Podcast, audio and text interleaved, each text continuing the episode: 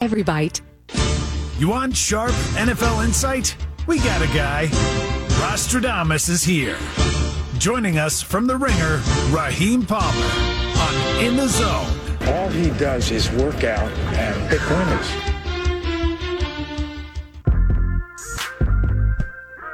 You can find Raheem Palmer on the Ringer Gambling Show. He is a betting analyst for the Ringer, does a phenomenal job over there, and joins us every week here on this show.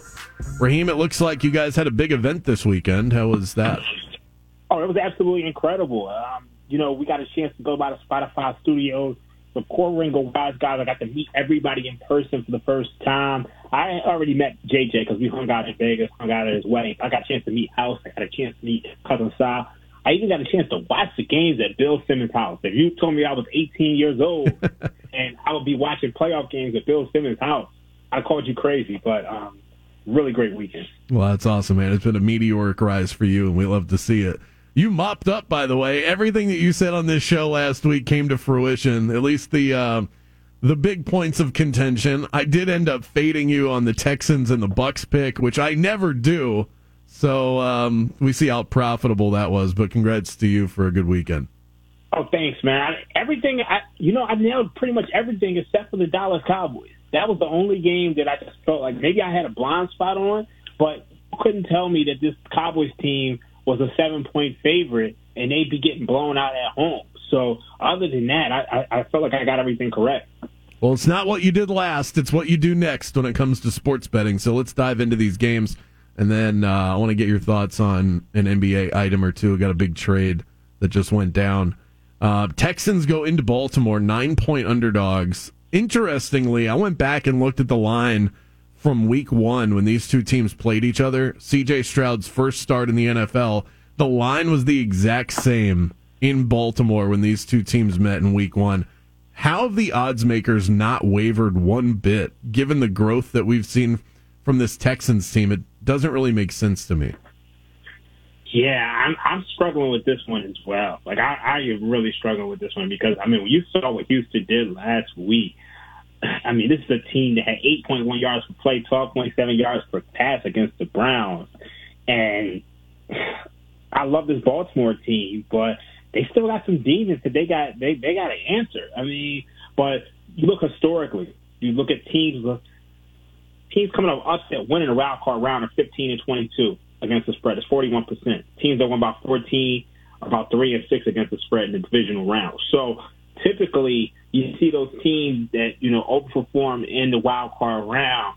They tend not to do as well in the divisional round. So I think odds makers are looking at that for a reason. That's where I had the line in as well. So I don't. I'm not sure if I'm actually going to be on the side here. San Francisco minus nine, uh, similar spread there, hosting Green Bay. I know the Packers looked unstoppable against Dallas. I guess they would kind of fit the mold of some of those stats that you were just talking about. But this is a different animal going into San Francisco where the Niners just don't lose. Is it Niners or pass here at minus nine? You know, I see some sharps on the Green Bay Packers, to be honest with you, but I already took the 49ers minus nine and a half. I think you, I think it's like this either the Packer, either the 49ers are going to blow out the Green Bay Packers, or they might just lose out. You look at 11 and the 12 San Francisco wins this season; they were about double digits. So they would have been a perfect 12 for 12 if the Rams didn't kick a field goal with time expiring. So the 49ers, either they're going to blow you out or they're going to lose outright. And, you know, 16 out of the last 22 games at home have, have been wins by 12 or more points. So I almost think that you could lay an alternate spread with the 49ers because when I look at this Packers defense and like this Packers defense can't stop anything. I mean, I know they were able to slow down Dallas last week. Dallas wasn't able to run the ball. The 49ers can run the ball. So I, I, I'm not sure the Packers are going to be able to get out to a positive game script and just be able to run the ball all over San Francisco. Like Dallas couldn't stop the run. You you go back to that that game against the Arizona Cardinals. They gave up almost seven yards per run against the Arizona Cardinals. That's not happening this week. I love Aaron Jones to death, but he's not running all over that, that San Francisco 49ers defensive line. Now, the one weakness that the 49ers have is their secondary. So the way Jordan Love is playing right now, he could possibly carve them up. So I think this is going to be a high scoring game. I, I think 50, like I think it's 50 and a half right now. That's a little bit too low. I think you're going to see a lot of points, but I laid the six to nine and a half with the 49ers. And I actually think that you could probably lay an alternate spread with this team because they tend to blow teams out so much. How how high would you go with an alternate line? Um, I have to actually look at the numbers on you know what the payouts are, yeah. but I think you could at least go to you know 13 and a half or so. Mm. Um, I think that that'll pay pretty well. Um, should, you could probably go to 17 and a half as well. So I, I think that's that's kind of where you got to be looking because this team just blows teams out. So um, I know there are some sharps on the, the Packers this week, but I'm not necessarily buying it. Talking to Raheem Palmer, betting analyst from the Ringer, uh, the Bucks have looked like a completely different team over the last month plus. Six and a half point underdogs in this one, headed to Detroit. Do you worry about an emotional letdown at all for the Lions? First playoff game at home in forever. Went up against their former quarterback and Matt Stafford grown men crying in the stands. It's just kind of hard to replicate that week over week. I don't necessarily worry about an emotional layoff, but what I do worry is that the Lions' win seemed like a little bit of smoke and mirrors. If you look at if you look at the, the box score of that game, second half, the Rams really dominated that game. And you, you look at the box score, Rams had 425 yards, Lions had 334 yards. Rams had 7.7 yards per play. Lions had 6.1 yards per play. You look at like they pretty much dominated every facet of the game except for the red zone. And the Rams were all at three in the red zone. The Lions were three at three in the red zone. And we all know that there was a, a holding penalty, then a pass interference, holding penalty on Rams, which took them out of field goal range, then a pass interference penalty that they just did not call, and there was a ton of calls that just didn't go the Rams' way. And the Rams probably should have been able to line up and kick a field goal at minimum and take the lead in that game, and that didn't happen. So to me, the Rams probably should have won that game. So I worry that this Lions team isn't what everybody thinks they are. And if there's one thing that we know about the Lions is that they're not a good defensive team. This is the team that can be passed on. Um, you're talking about a team that's 25th in, in passing EPA per play. And now you got to deal with Mike Evans, who has been playing like a Hall of Fame wide receiver all year long. You got to deal with Chris Godwin. You got to deal with Trey Palmer, who wakes up angry and scores touchdowns every time he writes. He wakes up angry on Twitter. So I think the six and a half is a little bit too much, and I also think this is this is probably going to be a game where you're going to see a lot of points. So I'm leaning towards the Bucks and the over. I haven't played anything yet, but that's my lean there. Yeah, that over 48 and a half. That is a tasty treat. Let's finish with Buffalo and Kansas City. The line has been bouncing back and forth from minus three, minus two, back to minus three in favor of the home team Buffalo Bills. The Bills are the hottest team in the league right now. Josh Allen looks completely unstoppable. Mahomes playing his first road playoff game ever, which is hard to believe. What do you do with this one? I'm taking the Kansas City Chiefs. And at the end of the day, one thing we know about Mahomes, when this guy is an underdog, you're talking about a guy who's four one and one against the spread.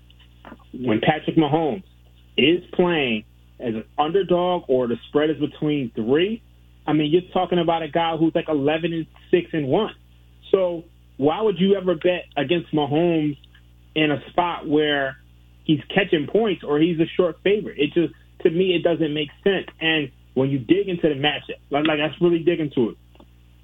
This Buffalo Bills offense is always they've been pretty shaky all year, and you you look at the times where the double digit favorites against the Chargers, double digit favorites against the Patriots.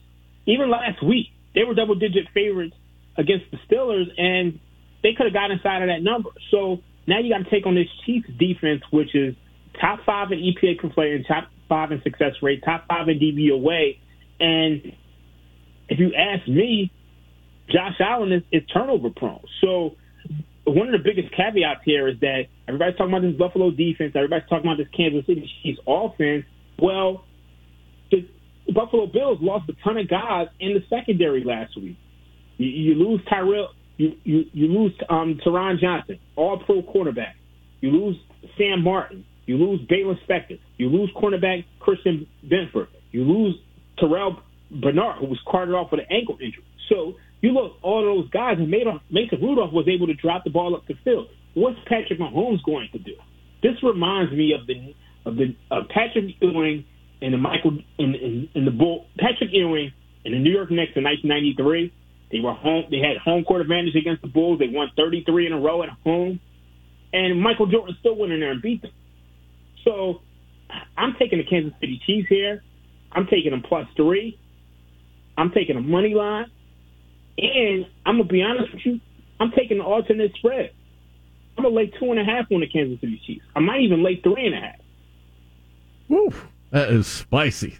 I told myself after the Super Bowl last year that in a big spot, I'm never betting against Patrick Mahomes again in a tight spread like this situation.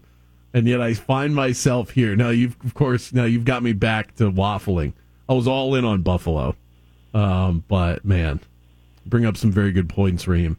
Um, real quick before I cut you loose, your thoughts on the Pascal Siakam deal? He makes his way to Indiana. They're at the sixth spot right now in the East. Love what Tyrese Halliburton is doing.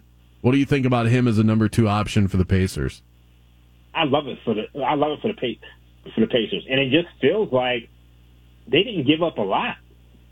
yeah, like it feels like the Raptors just didn't get a lot for him at all. Um, so like you got to. I mean, you have a guy in Pascal Siakam, two-time All-Star, two-time All NBA, great offensive versatility. I mean, this guy he, he can score inside, he can score outside, he can defend.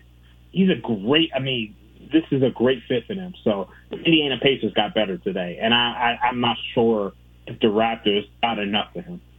Raheem Palmer, betting analyst for The Ringer. You can find him on Twitter. Daily updates on everything he's got going on at I am Rostradamus. Thanks so much, Raheem. Best of luck this weekend.